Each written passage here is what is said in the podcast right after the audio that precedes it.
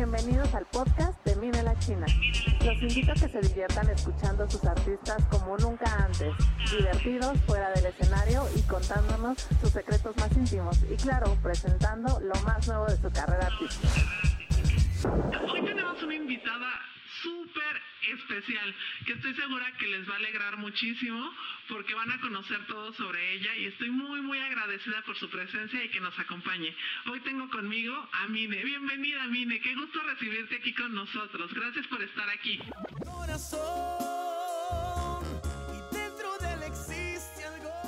Al contrario, muchísimas gracias a ti por haberme invitado. Estoy muy muy feliz de estar aquí acompañándote en tu programa. Eres de las personas que más admiro, soy tu fan. Mine, empieza por contarnos sobre ti. Cuéntanos de, de dónde eres. Dirían por ahí, háblame de ti, cuántos años tienes y a qué te dedicas. Pues generalmente pasa algo muy curioso cuando me preguntan de dónde vengo a quemarme en este programa. Generalmente cuando me preguntan de dónde eres, yo pienso así de, me están preguntando dónde vivo, de dónde vengo. Entonces te contestaré de dónde vengo, porque a lo mejor muchos de ustedes no lo saben, pero soy orgullosamente chilanga, soy queretana y radico aquí desde los cinco años. Se divorciaron mis padres, entonces cuando pasa esto de la separación, me vengo para acá con mi mamá, con mi hermana y ya, las tres. Y ay, aquí hago una anotación. Soy la hija pequeña de mi mamá y mi papá, pero soy de las más grandes. Mi papá aparte tiene cuatro hijos más pequeños. Este tema del divorcio, Mine, um, no sé, de, de, qué manera influyó en, en, tu vida, la cambió. Cuéntanos un poquito sobre este tema. Ya sé que es muy personal, pero compártenos un poquito sobre esto. Pues es extraño porque sí me acuerdo como mucho de, de niña que, bueno, ya saben, ¿no? La típica historia de los festivales, ¿no? De, del papá. pues obvio, pues mi papá no, no podía venir todo el tiempo. Entonces, ah, cositas así como de festivales del papá o sabía que iba a venir y estarlo esperando y, y esas cosas. También como que de pronto esta idea de, de la la figura. Sé que mi papá está ahí porque en realidad no es un padre ausente, nunca lo ha sido, pero sí, o sea, no, no lo veo seguido, nunca, o sea, desde siempre no es alguien que, que frecuente obviamente por la distancia, y ahora más, antes vivía en Querétaro, ahora ya vive hasta Tabasco, entonces está más complicado ahora. Ahora sí lo, sí nos frecuentamos cada que podemos, nos vemos en para Navidad o Año Nuevo en Querétaro y se encuentra toda la familia con la abuela, pero Sí, es extraño, o sea, es extraño porque no tengo como esa idea de qué será vivir con, con el papá, porque siempre he vivido con puras mujeres, además, siempre es como, sí, la abuela y tías y mamá, y sí, siempre hemos sido puras mujeres en casa. Poder de esto que mencionas, Mine, que tu vida siempre ha sido rodeada de mujeres y empoderamiento femenino y estos temas, ¿qué tanto empuje te da el siempre haber vivido, convivido y tener el ejemplo de las mujeres. Yo creo que el ver a mujeres trabajadoras, para empezar mi madre, o sea, desde esta separación, pues mi mamá trabajar para mantener a dos hijas y sacarlas adelante, es como entender que, que podemos, que, que no hay límites. Yo creo que si de alguien ha aprendido que, que no hay límites y se puede y siempre se puede salir adelante por más complicado que sea, es por mi mamá. Yo creo que tengo ese ejemplo de que podemos, o sea, el ser mujer no, no es una traba, ni siquiera es una ventaja, o sea, simplemente es el, el hecho de tus capacidades. Sí me ha ayudado muchísimo en la fortaleza y en el carácter, yo creo, el hecho de siempre verme rodeada por, por mujeres, por mujeres que trabajan y que salen adelante. Con respecto a, lo personal, para conocerte más a fondo, cuéntanos cómo eres, o sea, cómo es Mine más allá de una cámara, de, de la artisteada y estas cosas a las que te dedicas. ¿Cómo eres tú, Mine? Uf. Estoy trabajando en muchos aspectos de mí, porque afortunadamente ahora que lo preguntas, puedo enumerar cosas que me encantan. Soy chistosa, muy chistosa. Soy simple, soy todo me todo me da risa y de todo hago un chiste. Soy muy buena para improvisar, sobre todo chistes. soy leal, me considero buena amiga, espero serlo. este, soy buena hija, soy bondadosa. O sea, afortunadamente estoy en ese momento de mi vida en el que sin sin verme ególatra o vanidosa, sí puedo decir que tengo muchas virtudes, muchas. soy, soy trabajadora, soy perseverante, soy, soy obstinada, no, soy incansable.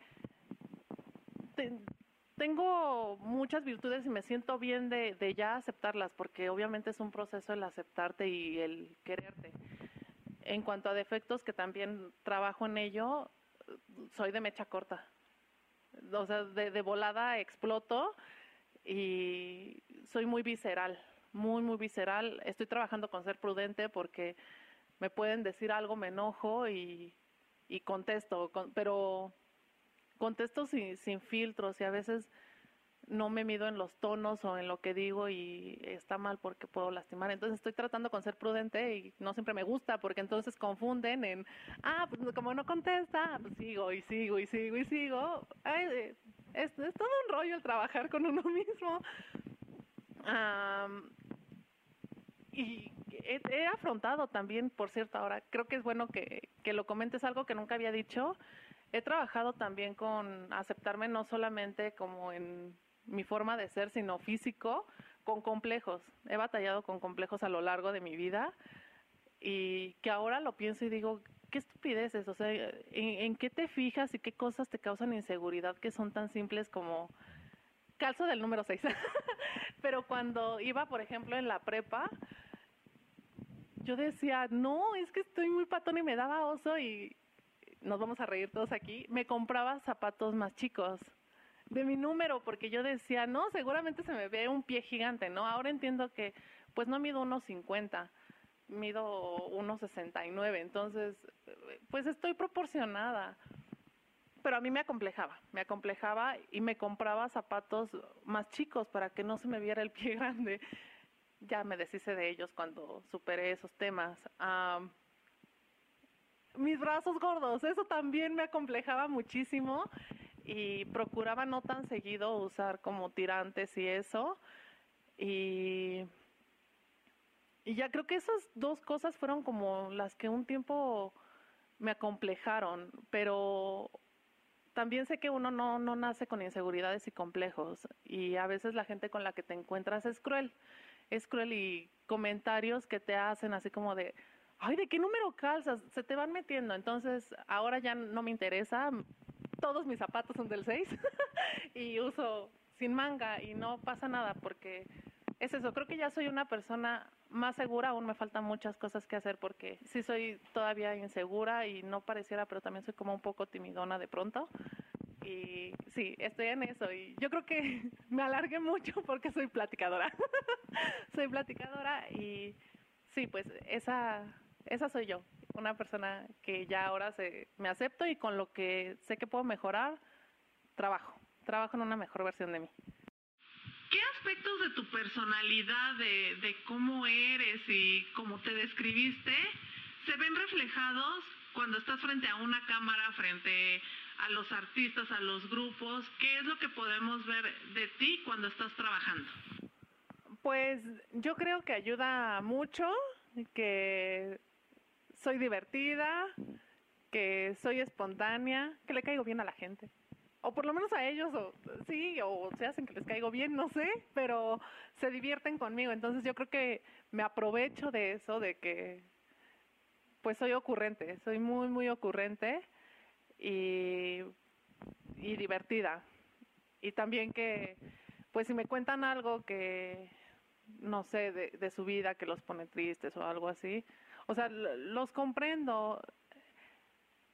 Es que yo creo que eso es lo que me ayuda muchísimo para, para el momento de, de hacer esto, el, el estar con, con amigos y ser divertida y ser agradable.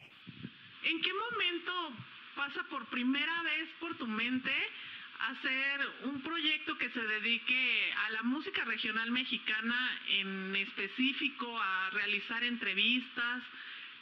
¿Cómo nace esta inquietud de crear un medio de comunicación?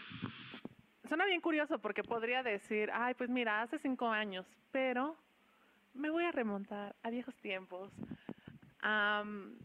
esta historia está bien padre, bien, bien padre, porque, y no quiero que hagan cuentas, pero yo creo que tenía como unos, sí, 15 años, 15, ya me acordé, que conocí a Lilian.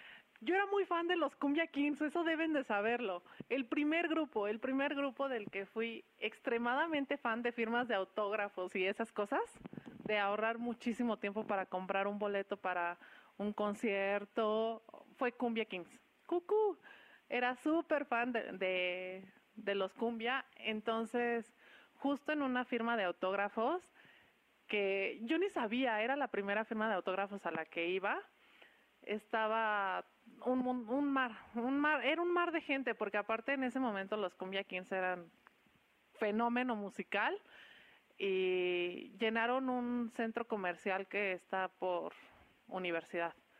Entonces yo inexperta en ese tema, era mi primera firma de autógrafos, pues me lancé, creo que era a las 5, yo llego a las 3 de la tarde, queriendo ser la primera en la fila, llego y veo que había un mar, un mar de gente.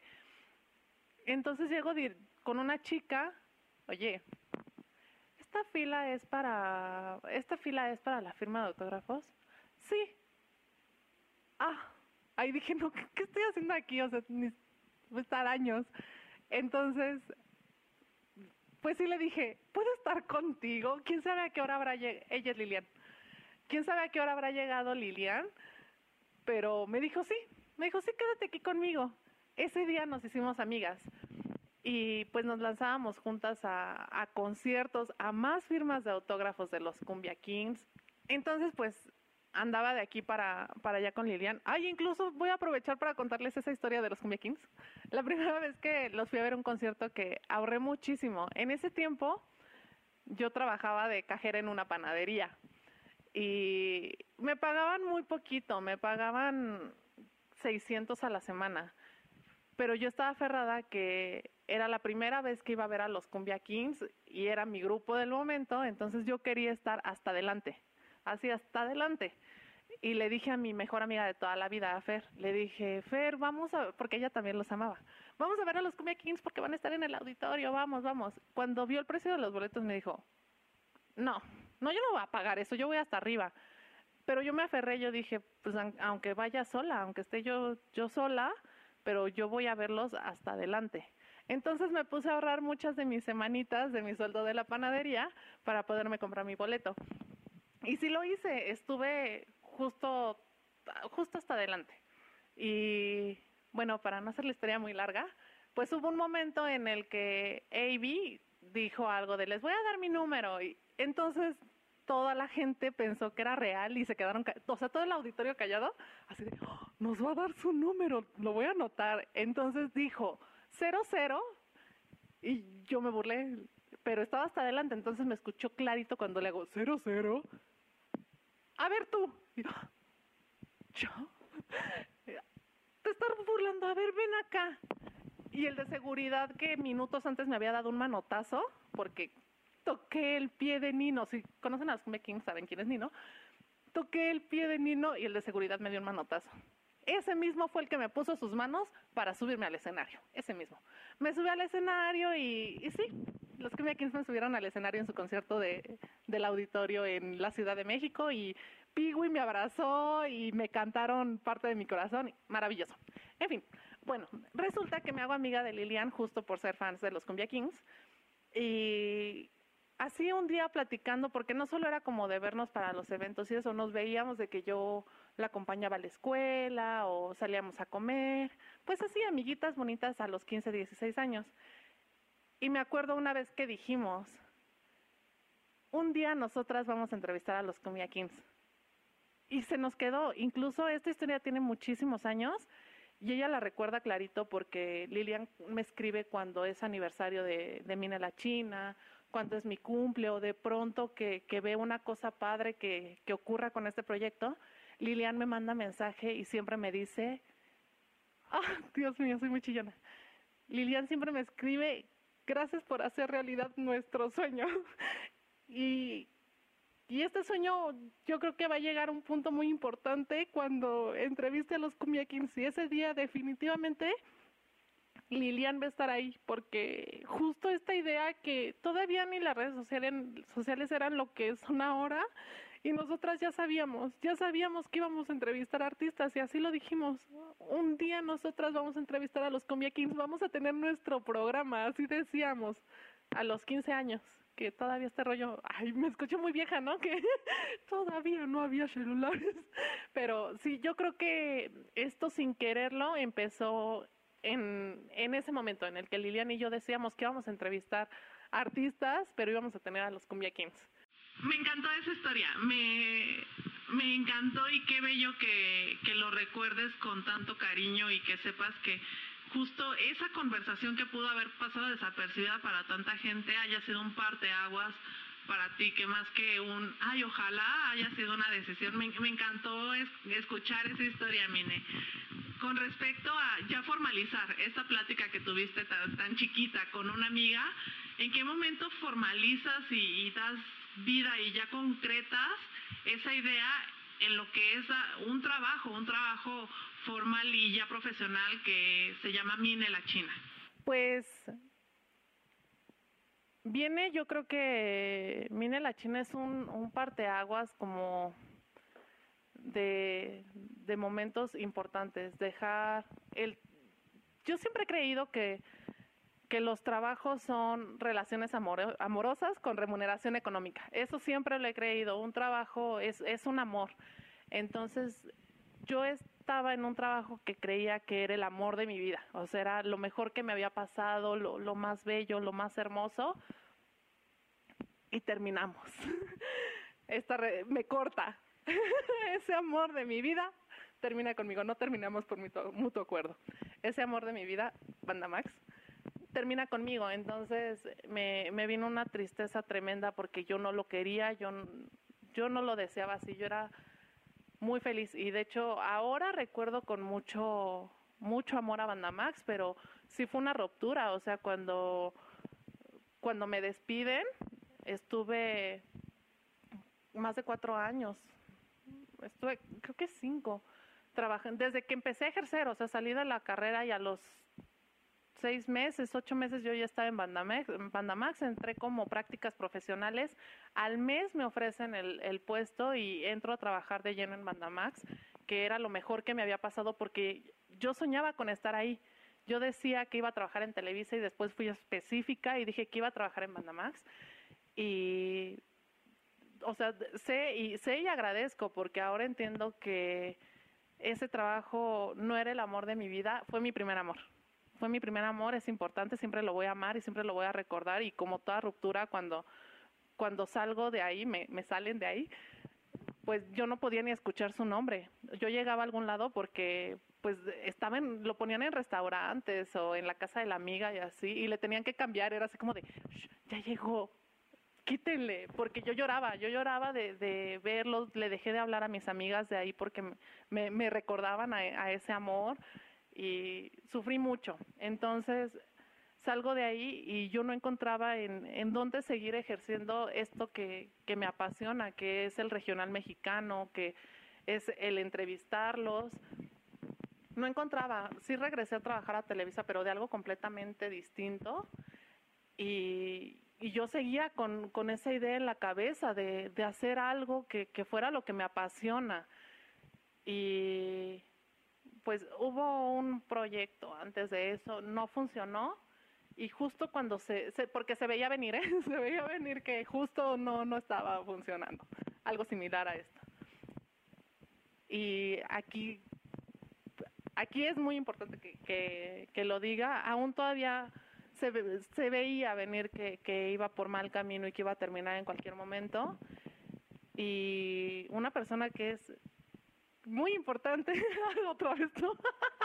que es muy importante para mí en la China, me dijo, todavía ni existía Mine la China, y me dijo, lo que quieras hacer, yo estoy contigo, yo te apoyo. Obviamente es Claudia, obviamente es Claudia, que todavía ni existía, o sea, no había un nombre, no existía como tal Mine la China. Y ella me dijo, si, si, si vas a hacer algo, si quieres hacerlo, cuentas conmigo. Y, y yo estoy, soy súper chillona y lo advertí. Y, y ha estado, o sea, cinco años y no me ha dejado sola un solo día, jamás me ha dicho no puedo, no quiero, estás loca, esto no funciona, nada, o sea, en el momento que Mine la China arrancó el 6 de junio, Fly estuvo ahí. Comenzamos grabando con un celular, porque así empezamos Clau y yo, siendo Clau y yo, dos personas haciendo un medio de comunicación, grabando con un celular, no había micrófonos, mucho menos había cubos. Y puedo decir que ella ha aguantado como la talacha de, las malas rachas. Si ha dudado, jamás me lo ha dicho. Y si yo he dudado y se lo he dicho, ella me ha dicho que, que no, que para adelante. Y ella ha sido como el impulso de, de Mine la China. No, no sé si producción. No sé si Clau ha dudado alguna vez, pero nunca me lo ha dicho, nunca. Y decidimos juntas, decidimos juntas hacer Mine la China, con todo y que a ella ni le gusta el regional, sépanlo, no le gusta el regional, ni siquiera sabe la música, no le escucha, y con todo y eso se, se lanza las entrevistas y, la disfruta y ya ellos la ubican perfecto y, y sé que no la pasa mal porque se divierte de cualquier manera. Y esto, esto es de ambas, porque incluso ella es la que, que hizo esto. Y miren, la China surgió así, de que ella me dijo, si quieres hacer algo, cuentas conmigo, porque si yo hubiera, no hubiera tenido alguien que, con quien supiera que, que, estaba. Siempre he dicho que con que una persona te tenga fe, puedes hacer cualquier cosa. Surgió en ese momento en el que ella me dijo, si quieres hacer algo, yo te apoyo, yo estoy contigo se crearon redes, se creó canal de YouTube y enseguida empezamos a darle. Con las entrevistas fuimos mejorando con el paso del tiempo. Todo, o sea, yo creo que si alguien ve la primera entrevista que es con Chuy Lizárraga a las más recientes, que creo que de las últimas que hicimos fue Neto Bernal, arrolladora ejecutiva, yo creo que se ve la diferencia de ambas, de ambas. Lo seguimos disfrutando, pero en edición y todos estos rollos Sí, Mini la China sur, surgió de, de, esa manera, de aventarnos, de arriesgarnos y de confiar, de confiar y saber hacer equipo, saber hacer equipo sobre, sobre todo, porque no es como de, haz esto, haz esto. No, cada una sabe lo que tiene que hacer y, lo, lo hace bien, porque cada, cada una tiene una función y, y yo no me meto en la edición porque ni sé. Ella no se mete con la entrevistada porque sí sabe. Ah. Pero así, así es como surgió de, de, aventarnos y decir, pues le damos. Y ya van cinco años de, de darle. ¿Cuál es el mayor reto de, de tener un proyecto independiente? ¿Contra qué es lo más fuerte que te tienes que enfrentar? ¿Qué es lo más complicado? Llegó el momento de ponernos serias. ¿Qué retos me he puesto? Um, el reto de mí en la China yo creo que de base es vivir, vivir de esto. Si es algo que, que disfrutamos, que finalmente es algo que, que nos apasiona, qué privilegio que podamos vivir de ello. El reto principal es ese, es que genere los suficientes ingresos para no tener otra chamba.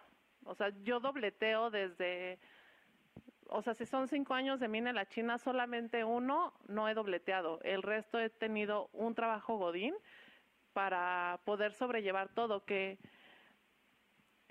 al inicio, o sea, es que sí, se ve el crecimiento, porque al inicio era del bolsillo, era pura inversión, era pura inversión. Ahora, pues sí, sí entra algo de lana. Entonces confío en que pronto esto va a explotar. El reto principal es ese, es que a la gente le guste, porque ahora con este rollo de, sobre todo con la, pandemia, que se vino esto de utilizar la, las redes sociales y demás, pues la competencia aumentó aumentó. Entonces, ahora el nuevo reto es que el contenido que, que tienen en Mine la China sea del agrado de la gente. Ni siquiera pienso decir que sea mejor que el de mis colegas, porque para todos sale el sol, para todos hay. Pero sí que el contenido que hacemos aquí en Mine la China les guste, les guste cómo, cómo hacemos las entrevistas, que no sea algo que pueden encontrar en otro lado, porque pues viene un artista y no solamente está con Mine la China, viene a cubrir a, muchísimos medios, entonces que lo que van a ver en este medio no sea lo mismo que con nosotros, que digan, ah, no, yo quiero verlo con Mine la China porque ahí juegan basta, porque ahí se ríen un montón, ahí ellos no están acartonados, ellos se ríen, sueltan, hasta alburean y, y se cotorrean a, a, la camarógrafa, y, o sea, que los pueden ver siendo ellos, no presentando un disco, un sencillo, no, que, que conocen a, a la persona. El reto se puso bueno, justo porque con esta explosión de las redes sociales, ahora pues ya, ya hay más medios que, que ofrecen contenido que el de nosotros sea de la preferencia de la gente y que, que, le guste, que lo busque y que lo consuma, que le gusta lo, que le guste lo que hacemos aquí. Um, otro reto sería que, que dure, porque finalmente esto no es como, no es un hobby, no es un pasatiempo, es, es nuestro trabajo. Entonces, que sea dura, duradero. Es, eh, lo dije hace un momento y este, este, este es el amor de mi vida. Entonces, es eso, que, que dure toda la vida. Ese es, ese es el reto, porque hay que ir afrontando cada cosa que se nos presente. Por lo mismo de que hay que, hay que dobletear los tiempos, porque pues no solamente, o sea, la gente lo que ve son la, las entrevistas y a lo mejor pues lee las notas y lo que tenemos de buenos días, ¿no? De los memes y estas cosas chistosas, porque es toda una dinámica de trabajo, pero es lo, lo que hay detrás de lo que la gente ve. El obstáculo es el tiempo. Yo quisiera que mis días tuvieran 50 horas para darme chance en buscar notas, redactar notas, pensar qué cosa chistosa les voy a escribir para que inicien el día sonriendo. Nunca lo había dicho, pero los que siguen mi página, miren la China Facebook, todos los días la primera publicación que hago es un meme o algo chistoso porque mi intención es darle de esa manera los buenos días a la gente y que lo empiece riéndose. Que, ah, esta tipa está loca, o ah, soy yo, no, y, y qué padre, o que se rían. O sea, pero pues obviamente eso es ponerme de, ay, ¿qué, les escribo? ¿Qué les escribo? Y, estar buscando notas ahorita con, con, la pandemia, pues obviamente los músicos estuvieron parados. Pues, ¿De qué escribía? ¿De qué escribía? Yo creo que tiempo, tiempo, dedicarme de lleno a, a esto. Mi obstáculo es, es, el tiempo, el poder dedicarme únicamente a esto y estoy segura que en si damos cosas bien perronas en Mine la China, no, al triple. Muchas gracias a todos por escuchar esta primera parte de la entrevista de Mine a Mine la China. Espero que les haya gustado muchísimo. No se pierdan la segunda parte. Conocerán absolutamente todo de mí, mis secretos, anécdotas, mis batallas y logros. Los espero.